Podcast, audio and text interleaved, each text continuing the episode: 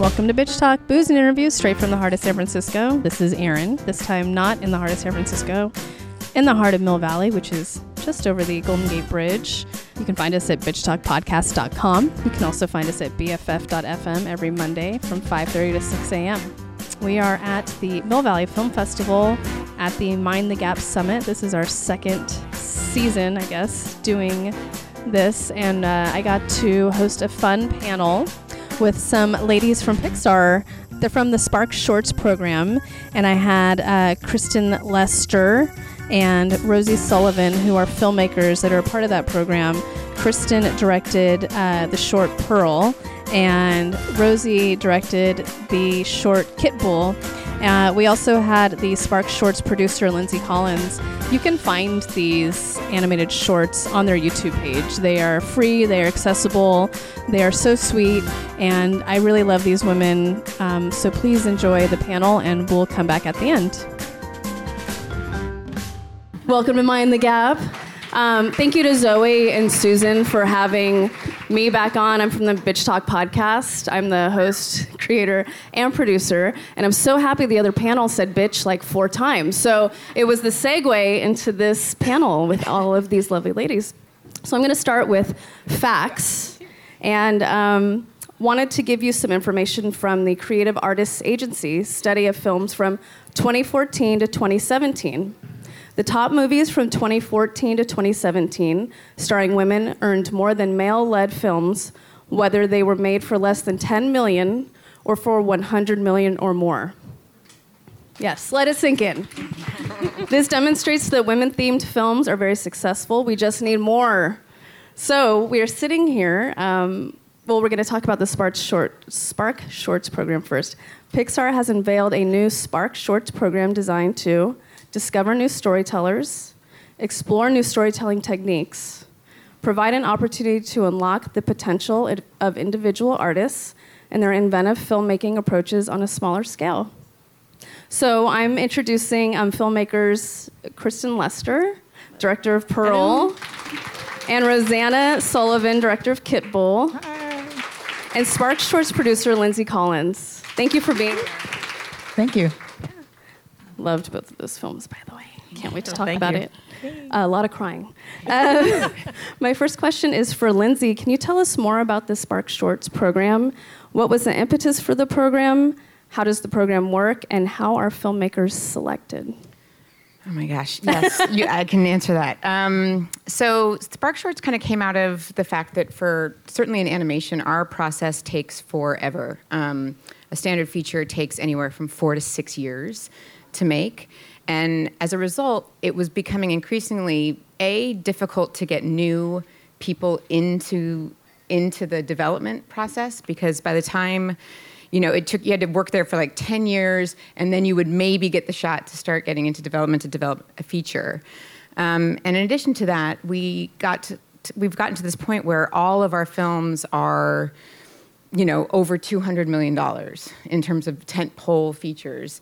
And as a result, it kind of started to feel like, man, we are taking no risks um, as a studio. And I, and I mean that not that our films aren't great, but that, man, everybody's invested in that one person's success and that one film's success because we have to be. That's like everything is pinned on that. So the conversation started from a place of how do we take risks um, in, a, in an environment where you know, somebody said to me, like, you know, it's one thing for a studio to take risks when they've got nothing to lose.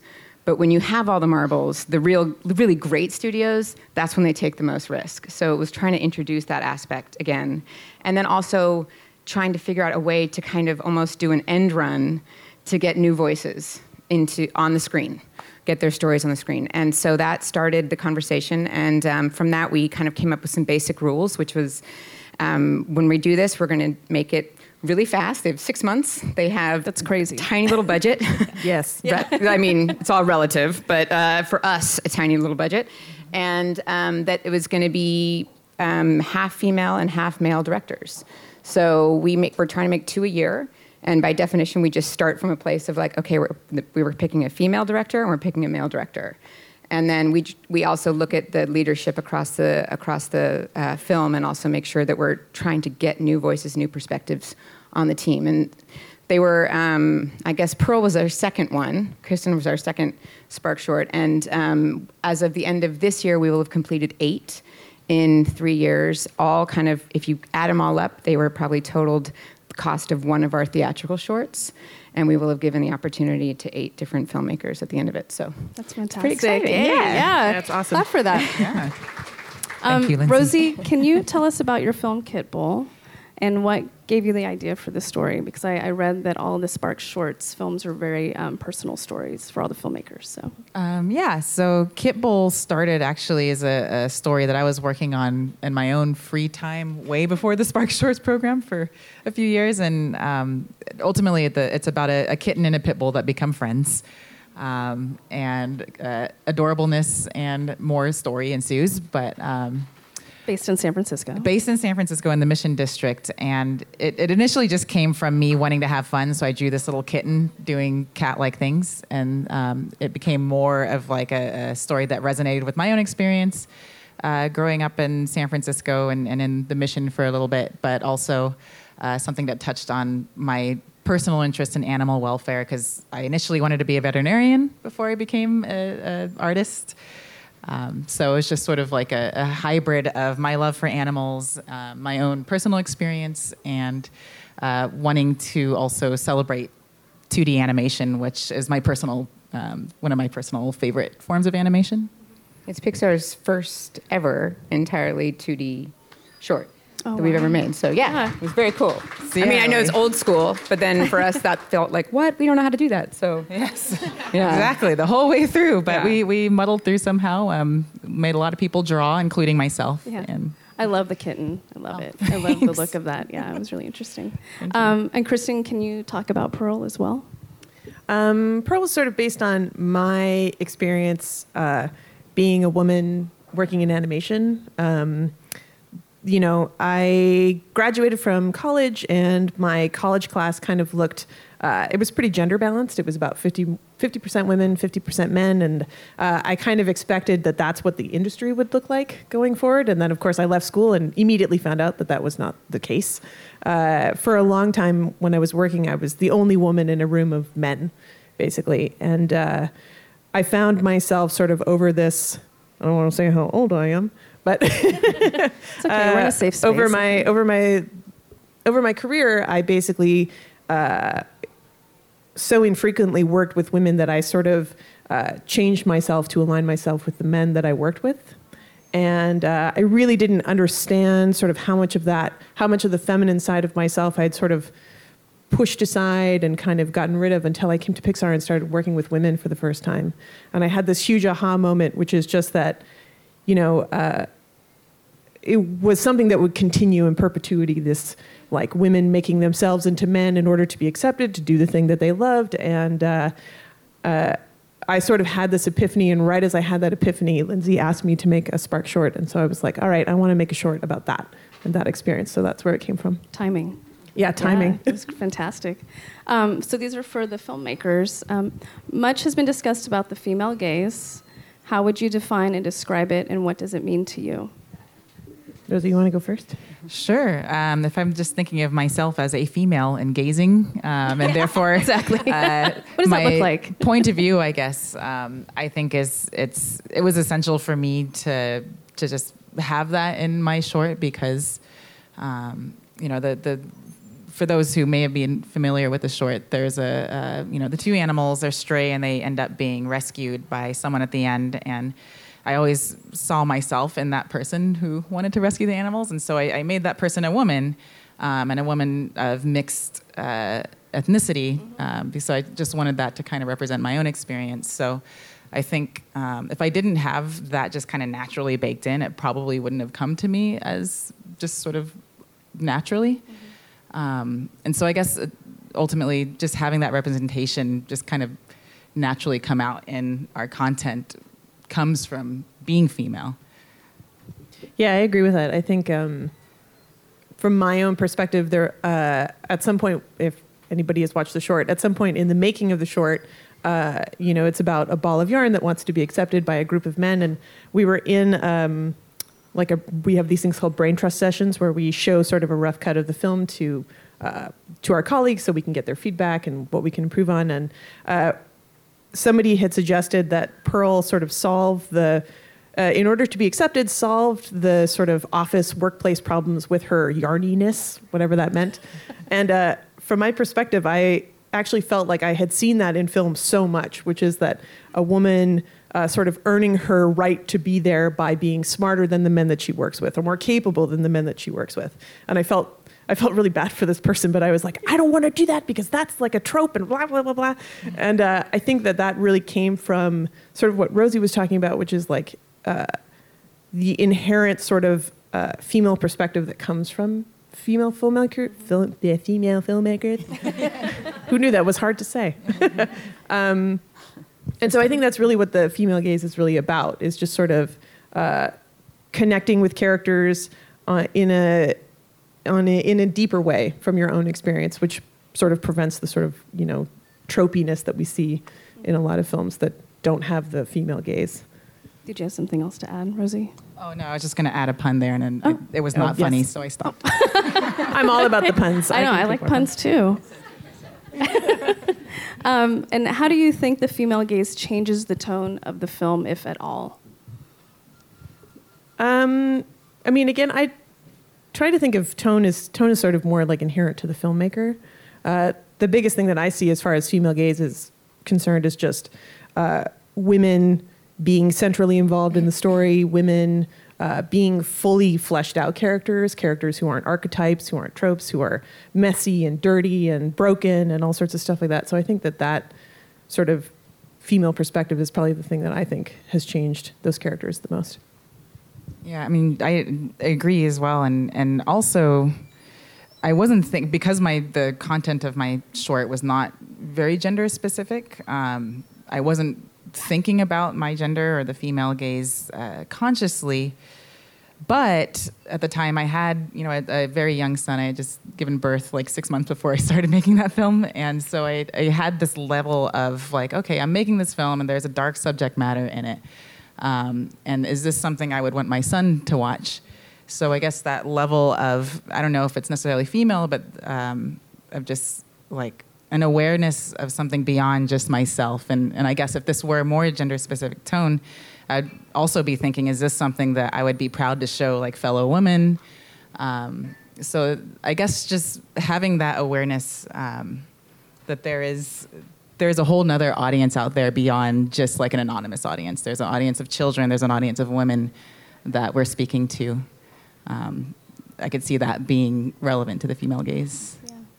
I would say one thing that was interesting watching Kristen make the film is that there was a moment she had so many moments in the film, and as as a, as is true with most of the films, they, they're much longer initially, and you end up kind of cutting stuff to get it to the kind of essence of what it needs to be.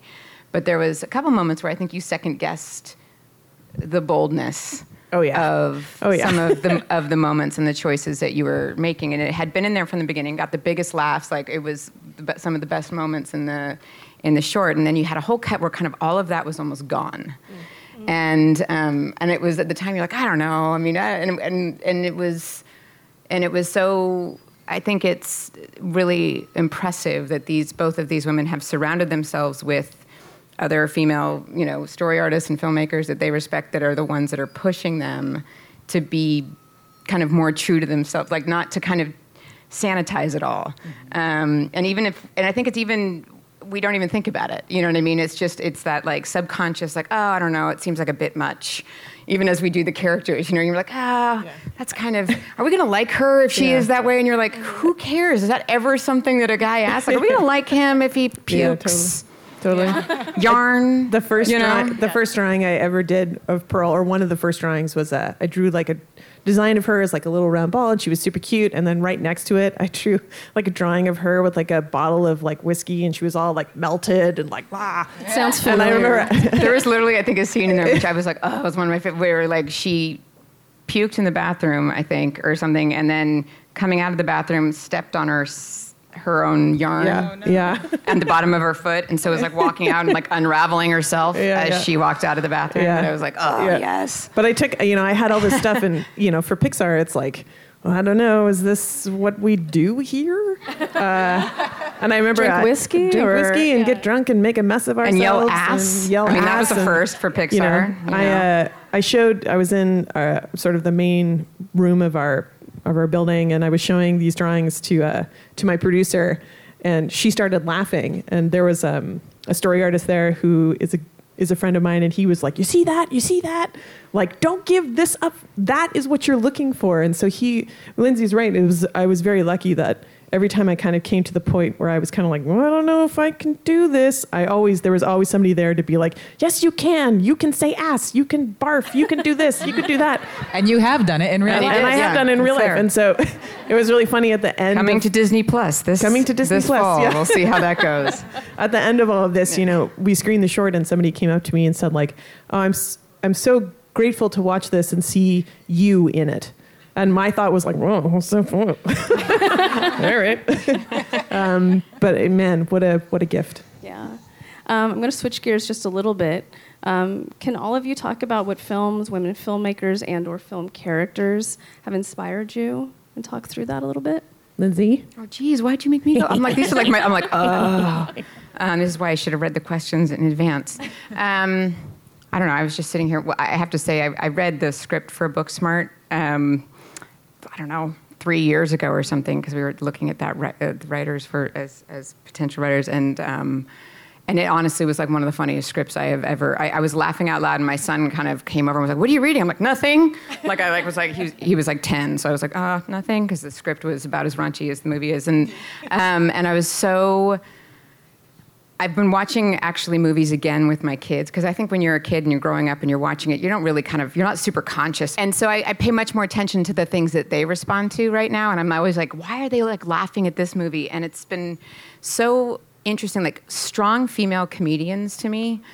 I tell you, I mean, I find myself instantly, you kind of, the minute I saw my daughter laugh, and I started kind of taking her down this path of watching funny lead character movies that she i mean we, we started watching then we started watching alias with jennifer we went through that whole thing again and i was like yeah this was awesome and and i started to realize there are some pretty like s- like seminal kind of moments as I think back where watching a, a strong female on screen that wasn't it wasn't a love story. They were like literally making me laugh hard or were complete badasses in the movie. And I was like, that just to watch my kids all of a sudden engage in ways that they hadn't before.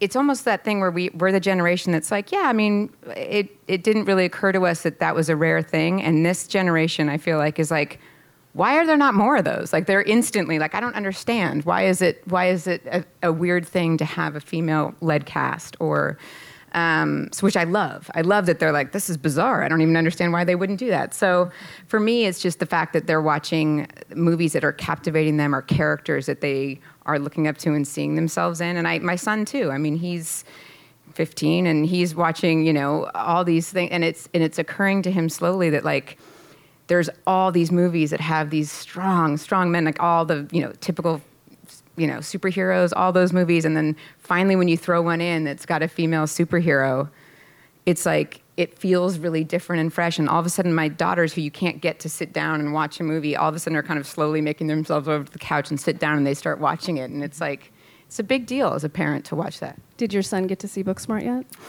Um, no. Okay. Just thought. but I, he probably has actually and hasn't told me. He's like, I haven't seen it. no, no, I, I, he should see it. It's really good. so good. Rosie? Um, that's that's such a multi-layered, large question that I am just going to answer with um, what just popped in my head just now. Uh, is I remember as a little kid watch I. My love of filmmaking and movie watching came through watching it with my mom uh, when I was really young because she is like a movie buff.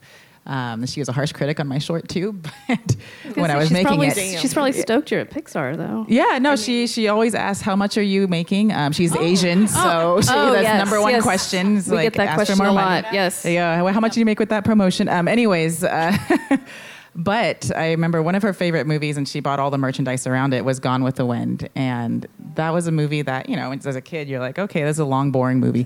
but when you get older, you realize, wow, that protagonist is really interesting and kind of messed up. Um, the way she treats other people. And just growing up, realizing, you know, as you watch all these movies, and I watched a lot of Disney movies growing up, and someone even once said, "Oh, you're part of the tainted generation that watched the, the '90s movies that had female protagonists that all their stories revolved around men, um, Beauty and the Beast, The Little Mermaid, all that." But I loved those movies um, because these were uh, kind of interesting characters at the same time. But I remember.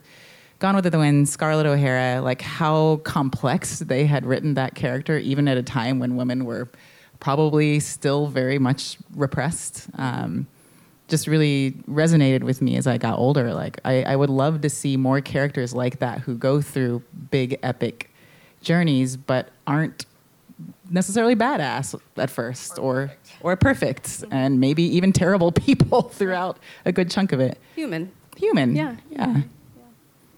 Uh, I've always been a big fan of, strangely, of Nora Ephron. Uh, when I was growing up, I like, uh, I remember watching When Harry Met Sally, Oh, and I like, I love the idea that like Sally is this like neurotic, like just complete mess. Um, but the thing that I really loved about Nora is I always felt like she was reaching for like a truth, a truth about relationships that wasn't on screen. I think, like, I, well, I don't remember watching uh, the a truth about relationships between men and women. Um, and then after after I watched that, I got really into like reading her writing and stuff like that. And she was always really, I don't know, she's really inspirational. Like, uh, you know, I I still hold that like she wrote this thing where she was like, never serve fish at a dinner party, and I'm like, yes, that's absolutely true. Because people are hungry like ten minutes later. um, so she's been a big influence on me. And then the other one is uh, recently. Uh, we, my uh, boyfriend and I have been watching a lot of the Criterion Collection. Who's your and they- fiance now? Fiance, sorry, fian- fiance. It's hard to say that It's- word. It's just so It's so weird. fancy. You're It's such a welcome, fancy word, Just don't- fiance. Um, uh, and so we've been watching a lot of uh, the Criterion Collection has a great sort of uh, thing of just of female filmmakers, and so uh, Kelly Reichardt is one that we've been watching, who's awesome. She did a movie called Meek's Cutoff, uh, and Wendy and Lucy, which is really great. Um, White Material, I can't remember the name of the woman, Claire Denis. Claire Denis, which is also a great movie. Not a big fan of High Life, but White Material is very good. Uh, and so it's been awesome just going on this like journey of discovering not just Nora, but like all these other amazing female filmmakers who've been really inspirational. So I noticed we have three minutes left, so I'm going to go to the last two questions, if that's okay. Um, we have many students and aspiring emerging filmmakers in the audience. What general advice and guidance would you give them as they pursue their careers in film? I guess mine would be probably um, don't be afraid of your own voice. Uh, you know, I think being sort of the great thing about being uh, asked to direct the Spark Project it was it was the first time that I was kind of like, what is my voice and what do I want to say and how do I want to say it? And definitely along the way, I mean, Lindsey said it that there's lots of times where you second guess yourself or you're like, well, I don't know if I can do this or I don't know if I should say this. And I think. Uh, I didn't realize that that was a muscle that I needed to develop and I needed to work on. And so I think that's a really good one for students is just don't be afraid of saying something the way that you want to say it and see what kind of reaction you get. Um, for me, it was, uh, I would say, if I were to go back to my little self in art school, um, I would say lean on the people and make those connections and really be curious about other people um, and opportunities. And, um, you know, try, if you want to go into film, try every role that you can, like editing, acting, directing, uh, photography, because the more comprehensive um, feel you have for what goes into actually making a film, I feel like the more you appreciate those people that you'll end up asking to do very long hours for you once you start directing your own short. And um, and I feel like probably the the best experience for me from this from making this short was getting to work on with really interesting people who oftentimes had great ideas that I wouldn't have been able to come up with on my own. So um, the more you can just put yourself out of your comfort zone socially and form those relationships, I think that's going to help birth this film. Uh, mine, is, I guess, is um, what's been successful for me is just to be um, kind of don't let the job description define what you're doing. Like, just if you're if you're, I have this thing with Pixar, which is like I sometimes I question it and then I come back around to believing that it's actually true, which is like, if it's great, we, we won't be able to help ourselves. We'll have to make it. So if it's a good idea, if it's a great idea, if it's something worth making, and you just kind of keep at it, ultimately a great story, you can talk in theoreticals all you want, but ultimately a great pitch, a great story, a great idea, people surround first of all surround yourself with people who, where that is true where they were like okay even if there's a list of cons of this like six miles long if it's if i lean in and i want to see that story i can't help myself i'll figure out how we're going to help you make it um, surround yourself with people like that that are optimistic in that way. Like just i don't know we're going to figure it out. And then also just believe that in the absence of actually you can sit here and debate it eight ways and go like well i don't know how much is it going to cost? And then give them something tangible. Show something that's like gives you just a glimpse of what this movie is or what the idea is or what the what the potential is. And people can't help themselves. Believe that the people around you will not be able to stop themselves from wanting to make that movie so And that's a wrap. We are out Oh. of time. That's so great. Thank you so much. Thank you. That was uh, yours truly hosting a panel in front of a lot of ladies at the Sweetwater Music Hall. Yes. Um, short story when I was growing up in high school, way back when, there was this, I think it was Sweet River Saloon at the mall that I worked at, and that like all the cool guys and cool ladies worked at as uh, servers, which now looking back at it, I should have learned that skill. Um, but, anyways, I get the two confused. So, I always get it confused with because I'm a you know audio nerd. yes. Is uh the Sweetwater music catalog? Yes. 'Cause you get Oh yeah. you get Oh, to order- there's that too. You get to order all that kind of all the gear and the Yes. microphone. So every, actually, every time I have to Google that or vice versa, Right. that's what. Those are the things that come. up. That you think of. yes. You don't think of Sweet River Saloon in Pleasanton, California. Anyways, uh, I hosted a panel. It was fantastic. But it was, it's it's another nice uh, historic venue to add to our resume. of True. places that we've worked with. yeah. Uh, I like that space. I haven't been there in a minute, and I'm embarrassed. And uh, I, it's just a really sweet little space. Mm. And there's a lot of great uh, musicians, comedians Right.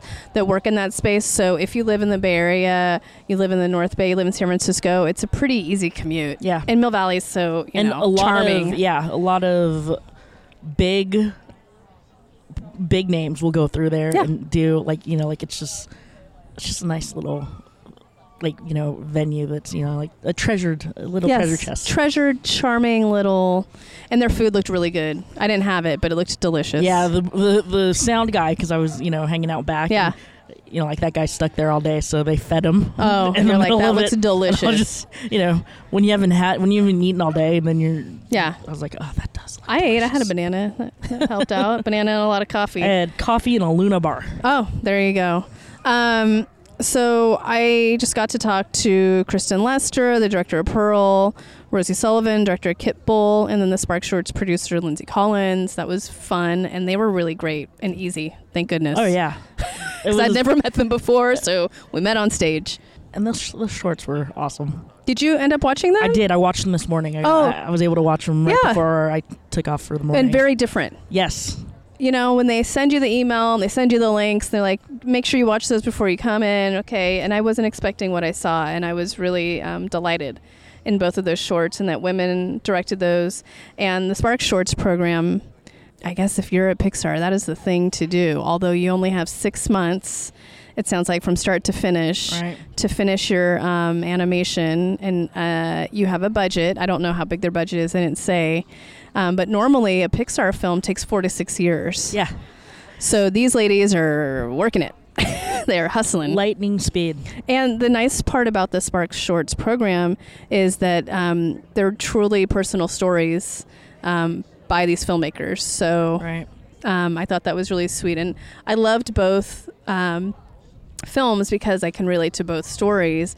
But of course, you know, when you got animals in there, I'm sitting there crying in like one minute. Jeff and I are watching, it. we're like, Well, that and and and, and Purl, a ball of yarn, working it was, working at Bro Capital. yeah. I was like, yeah, I feel you, girl. I feel you. And I love that she knits her own little suit. I mean, anyways, it's so fucking cute. I loved it. Um, but all day has been great. Uh, I mean, stellar panels all the way around. Jennifer Siebel Newsom was here. really good panels. Uh, good friend of the show, Olivia Wilde, right. uh, sat on a pa- panel before us. Uh, you will be hearing from uh, a woman named Emily Best, who is probably our new best friend of the show. You know, she's no big deal, but she's the CEO and founder of Seed and Spark. We got to snag her. I actually I texted Shar uh, while we were there, and she was sitting on one of the last pa- the last panel. Yes, the last panel. The last panel, I was uh, texting Shar, and I'm like, I am going to tackle her as soon as she gets off stage. She's And- fantastic. And that you did. I sure did. We'll get into that next Yeah, time. we'll get into that the next episode. Anyways, it's been a fantastic day at Mind the Gap Summit. We're again so honored and proud to be here and to host a panel. Um, we missed our friend Angela, but she'll be back next year, and We hope. we she better be. God damn it! I'll give her her month off. Uh, But anyways, uh, thank you Mill Valley Film Festival. Thank you Zoe Elton, the director of programming for Mill Valley, and you can find us at bitchtalkpodcast.com. You can find us every Monday from 5:30 to 6 a.m. on BFF.fm. We are powered by GoTo Productions. Bitch, please.